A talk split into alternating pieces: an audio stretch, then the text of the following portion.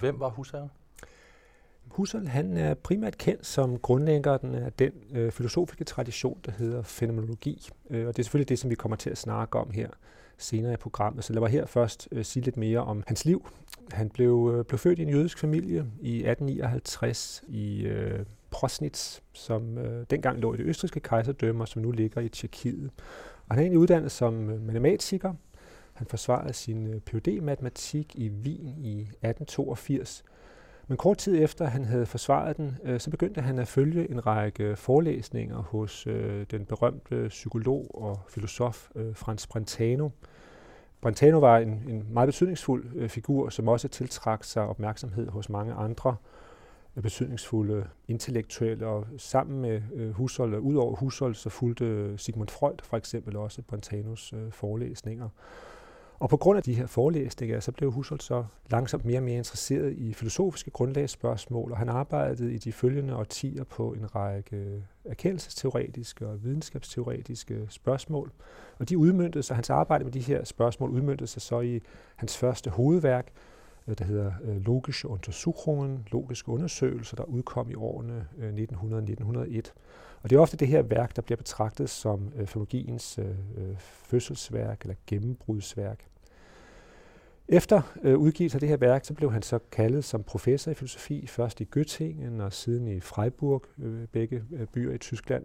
Og han tiltrak sig hurtigt en entusiastisk gruppe af studerende og medarbejdere, som var fascineret af hans idéer om fænomenologi.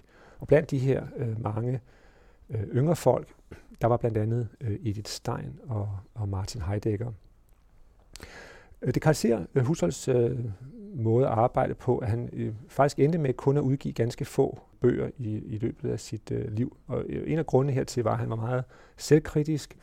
Han var sjældent tilfreds med det, han havde skrevet. Han blev ved med at omarbejde sine manuskripter, hvilket selvfølgelig gør det mere besværligt at få dem udgivet. Og nogle gange så overgav han også sine manuskripter til sine assistenter og bad dem om at prøve på en måde at få det samlet til en udgivelse. Det, der så ofte skete, var, at han så også var utilfreds med deres arbejde, og han brugte så deres revisioner som anstød til selv at arbejde videre på, hvilket kunne være lidt frustrerende for nogle af dem. Faktisk forlod Edith Stein basalt set stillingen som Husserls assistent, på grund af, at hun ikke syntes, at han værdsatte hendes indsats tilstrækkeligt. Men en af de bøger, der rent faktisk blev færdiggjort, primært på baggrund af Steins arbejde, men også på baggrund af nogle slutrevisioner fra Heideggers side, det var Husserls forelæsning omkring den indre tidsbevidsthedsfænomenologi. Den udkom i 28. Og Husserls forhold til Heidegger, som jeg skal komme tilbage til senere, medførte blandt andet, at Heidegger efterfulgte Husserl som professor i Freiburg. Så oprindeligt betragtede Husserl i hvert fald Heidegger som sin naturlige arvtager.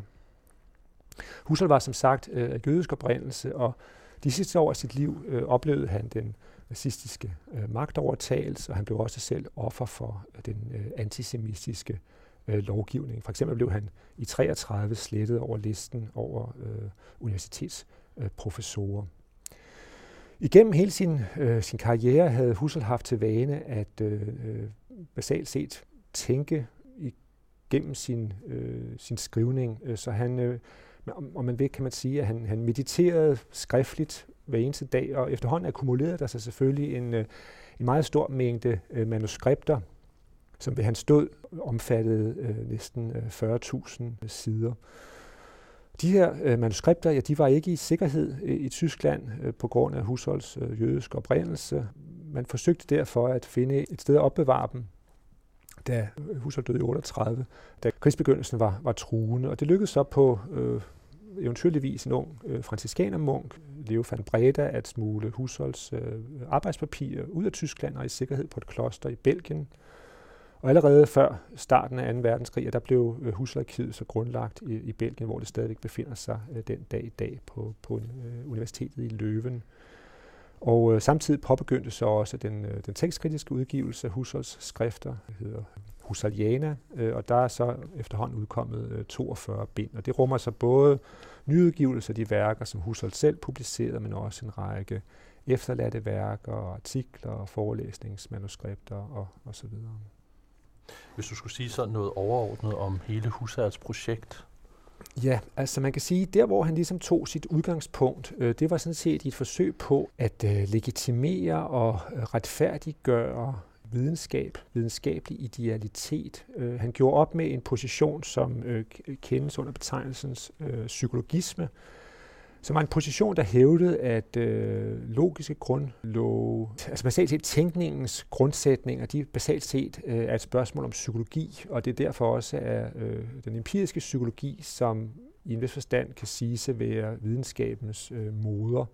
Og Husserl opponerede mod det her synspunkt, fordi han mente, at det kunne føre meget let til relativisme, hvis man forsøgte at grundlægge noget så fundamentalt som for eksempel kontradiktionsprincippet, eller princippet om at man ikke skal selvmodsige sig selv. Hvis man forsøgte at grundlægge det, eller fundere det i nogle tilfældige psykologiske regler. Så han forsøgte at forsvare igen logikken, matematikkens irreducibilitet, altså at den ikke kan reduceres til psykiske lovmæssigheder. Det var ligesom det, der var anstødstenen. Men hurtigt gik det så også op for Husserl, at hvis man virkelig skal forstå logik, matematik, idealitet, begreber, så bør man ikke helt se bort fra den rolle, som bevidstheden spiller. Det kan godt være, at begreberne og logikken ikke kan reduceres til psykiske processer, men det betyder ikke, at bevidsthedsprocesser er irrelevante eller bør ignoreres i vores forsøg på at forstå matematik og logik. Og det førte så efterhånden Husserl til en intensiveret beskæftigelse med lige præcis bevidsthedens grundstruktur, og det er også det, han primært er blevet kendt for sidenhen. Så i udgangspunktet var det faktisk et forsøg på at redde logikken og begreberne fra bevidstheden. Det var egentlig det, han havde sit udgangspunkt, men hurtigt blev han så i stigende grad optaget af bevidsthed. Og det man så kan se i perioden fra logiske undersøgelser og indtil hans sidste værker i midten af 30'erne, ja, det er basalt set et slags intensiveret forsøg på at yde bevidstheden retfærdighed, at prøve at se bevidstheden i mere og mere omfattende sammenhæng, så mens at Husserl i udgangspunktet er interesseret i nogle meget så at sige klare, specifikke strukturer ved bevidsthed, herunder for eksempel forskellen mellem vores perception og vores erindring og vores fantasi, så bliver han så i sit senere virke mere og mere optaget af, jamen hvilken rolle spiller kroppen, hvilken rolle spiller historiciteten, hvilken rolle spiller sproget og intersubjektiviteten for bevidsthedens udfoldelse. Og man kan så sige, det er sådan set i kraft af det her på mange måder epokegørende arbejde og analyse af vores bevidsthed og af den verden, som bevidstheden nødvendigvis må forstås i forhold til, og det skal jeg også komme tilbage til om et øjeblik. Det er egentlig primært på baggrund af de her analyser, at han er blevet så stor en inspirationskilde og så at sige sparringspartner for mange toneangivende filosofer senere op igennem det 20. århundrede.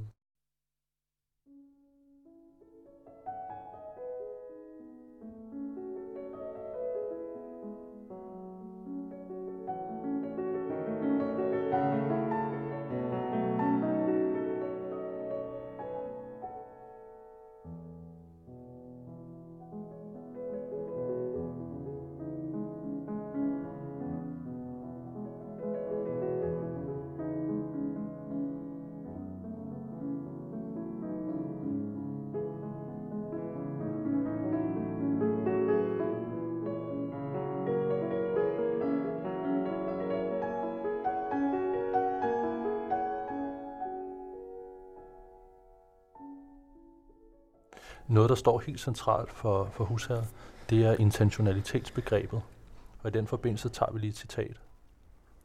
Et maleri er kun et billede for en billedkonstituerende bevidsthed, hvis imaginative tolkning, der altså er funderet i en perception, først forlener en primær og perceptuel fremtrædende genstand med dets billedmæssige gyldighed eller mening.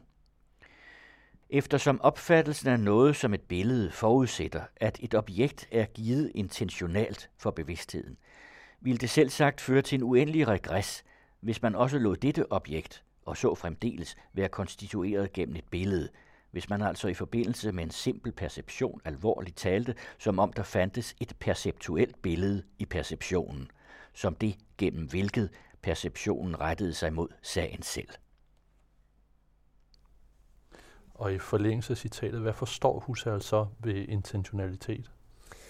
Ja, altså man kan sige, at citatet er et meget godt eksempel på Husserls sprogbrug og tankegang, og det kræver selvfølgelig lidt analyse at forstå præcis, hvad det egentlig er, han taler om.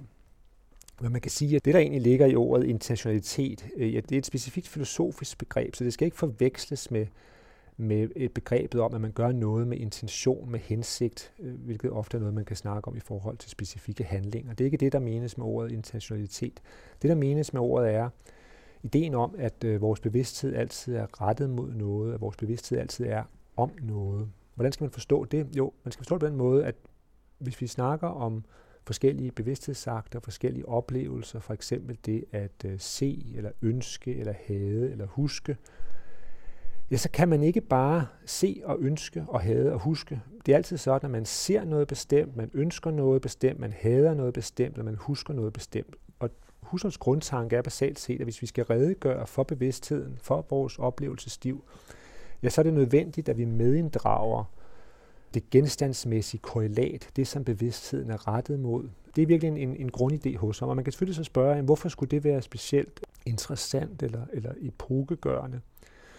Og der tror jeg, man må forstå en del af Husserls motivation her som et ønske om at gøre op med det, man kunne kalde en form for erkendelsesteoretisk dualisme. Hvad forstår man ved det? Jo, forestil jer en model for at forstå, hvad erkendelse er, kunne være en model af følgende art. På den ene side har vi bevidstheden. Bevidstheden er en slags selvberoende sfære. Og på den anden side har vi så verden, eller virkeligheden, eller genstanden, som også er en form for selvberoende sfære. Og det, som så er erkendelsesproblemet, ja, det er en vis forstand, hvordan der bliver etableret en kontakt imellem de her to sfære. At det er sådan, at bevidstheden på en eller anden måde skal bryde ud af sin egen sfære for at kunne nå genstanden eller verden, eller er det sådan, at verden, genstand på en eller anden måde, skal komme ind i bevidsthedens sfære. Og der igen ved en hvad skal vi sige, lidt måske naiv model vil sige, jamen altså, hvis jeg er bevidst om en stol, hvis jeg ser en stol, ja, så er det jo selvfølgelig ikke sådan, at forbindelsen består ved, at stolen bogstaveligt talt er inde i mit hoved. Der er ligesom ikke plads til den. Men hvordan kan den så være inde i mit hoved? Ja, det kan ikke være stolen selv, men derimod et billede af stolen, som er inde i hovedet. Så der er så at sige et billede af stolen inde i mit hoved, mens stolen selv forbliver udenfor. Og det er basalt set den model, som, eller det er altså en af de mange modeller, som Husserl afviser, er lige præcis den her model. Fordi det er ikke sådan, at bevidstheden først er for sig selv, for sig sidenhen, via en eller anden form for mere eller mindre magisk proces at få et forhold til verden. Bevidstheden er for så vidt, som den er bevidsthed, allerede et forhold til verden. Bevidstheden er i kraft af sin natur altid allerede ud over sig selv. Den er, om man vil, selvtranscenderende.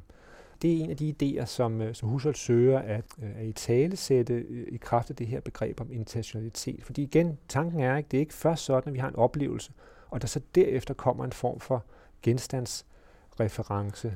Genstandsreferencen er så at sige bygget ind i selve oplevelsesstrukturen. Det er den ene idé. Den anden idé er, at Husserl meget eksplicit, og det er så det, som netop kommer til udtryk i det her citat, der netop er blevet læst op, at han meget eksplicit også angriber den her billedmodel. Fordi det, som Husserl gør opmærksom på, jamen det er, at billeder, de ikke har deres repræsenterende eller henvisende karakter i kraft af dem selv. Det er ikke sådan, at et billede på samme måde, som det er lavet og læret og består af bestemte malerklatter, også har en repræsentativ funktion, at det også henviser til noget, at det også er om noget. Billedet vinder først denne reference i kraft af at blive fortolket på en bestemt måde. Og for at kunne blive fortolket på en bestemt måde, som hævende denne reference, må billedet først blive set. Og her ser vi så, hvad problemet er med den model, han kritiserer. Ikke? Altså hvis det er sådan, at billedet først skal ses, og derefter fortolkes på en bestemt måde for at blive et billede om noget, så er det klart, at billedet ikke kan være det, der forklarer perceptionen, fordi billedet forudsætter perception for at kunne fungere som billede. Og det er det Husserl prøver at sige det, i det pågældende citat. Du var selv lidt inde på det med perceptionen og med erindringen og med fantasien. Fordi han laver ligesom en skillelinje. Ja, altså, og der kan man sige, at den her idé om, at intentionalitet er et spørgsmål om det, at bevidstheden altid er bevidst om noget, det er sådan set kun det første skridt, fordi det, som Husserl så efterfølgende siger, er, at vi også kan være bevidst om genstande på en mangfoldighed af måder, og at disse forskellige bevidsthedsformer eller bevidsthedsakter netop griber eller refererer til deres genstand på meget distinkte måder. Så igen, det er meget let at konkretisere, ikke? Altså forestil jer, at vi har en bestemt genstand, for eksempel en rose. Jeg kan så være bevidst om rosen på en mangfoldighed af måder. Jeg kan både se rosen som en blomst, jeg kan se den som en romantisk gave, jeg kan se den som en botanisk sjældenhed, så jeg kan så at sige gribe eller fatte rosen på en mangfoldighed af måder. Men i tilskud hertil, jamen, så er det også sådan, at vi så at sige kan ændre på bevidstheden, sådan at vi ud over at tale om, at vi kan se rosen, jamen, så kan vi også tale om, at vi kan erindre rosen, eller ønske os en rose, eller forvente at få en rose, eller forestille, eller det vil sige fantasere os en rose. En af de pointer, som Husserl så ønsker at komme med, der er sådan set flere forskellige pointer, han ønsker at komme med her. For det første så vil han så sige, at den her mangfoldighed og forskellige måder, hvorpå man kan intendere en og den samme genstand på, ja, de har en systematisk sammenhæng, de har en bestemt relation indbyrdes. Hvad er det for en form for relation? Og der er det sådan, at Husserl han ønsker at privilegere vores perception. Fordi når vi perciperer en genstand, så er genstanden ifølge Husserl givet for os på en måde, som har en form for forrang. Hvordan skal det forstås? Jeg forstår på den måde, at vi kan ikke rigtig komme genstanden nærmere. Det er så at sige genstand i kød og blod, vi er konfronteret med i perceptionen. Mens at hvis man for eksempel går til en fantasi, eller en erindring, eller en blot tanke om en genstand, ja, så har alle disse forskellige former for intentionelle akter, ja, de vedbliver med at have en form for genstandsreference. Det er sådan, at de er om den pågældende genstand, om den pågældende rose for eksempel. Men det vil altid være sådan, at der så at sige er en form for deficit i dem. Hvis jeg fantaserer en rose, ja, så er der så at sige, det er ikke lige så godt som det at have rosen selv. Det går ud fra, alle vil kunne ikke genkende til. Ikke? Det er bedre at komme på en eksotisk rejse, end blot at fantasere sig til den. Det er bedre at vinde 1 million kroner, end blot at forestille sig, at man gør det.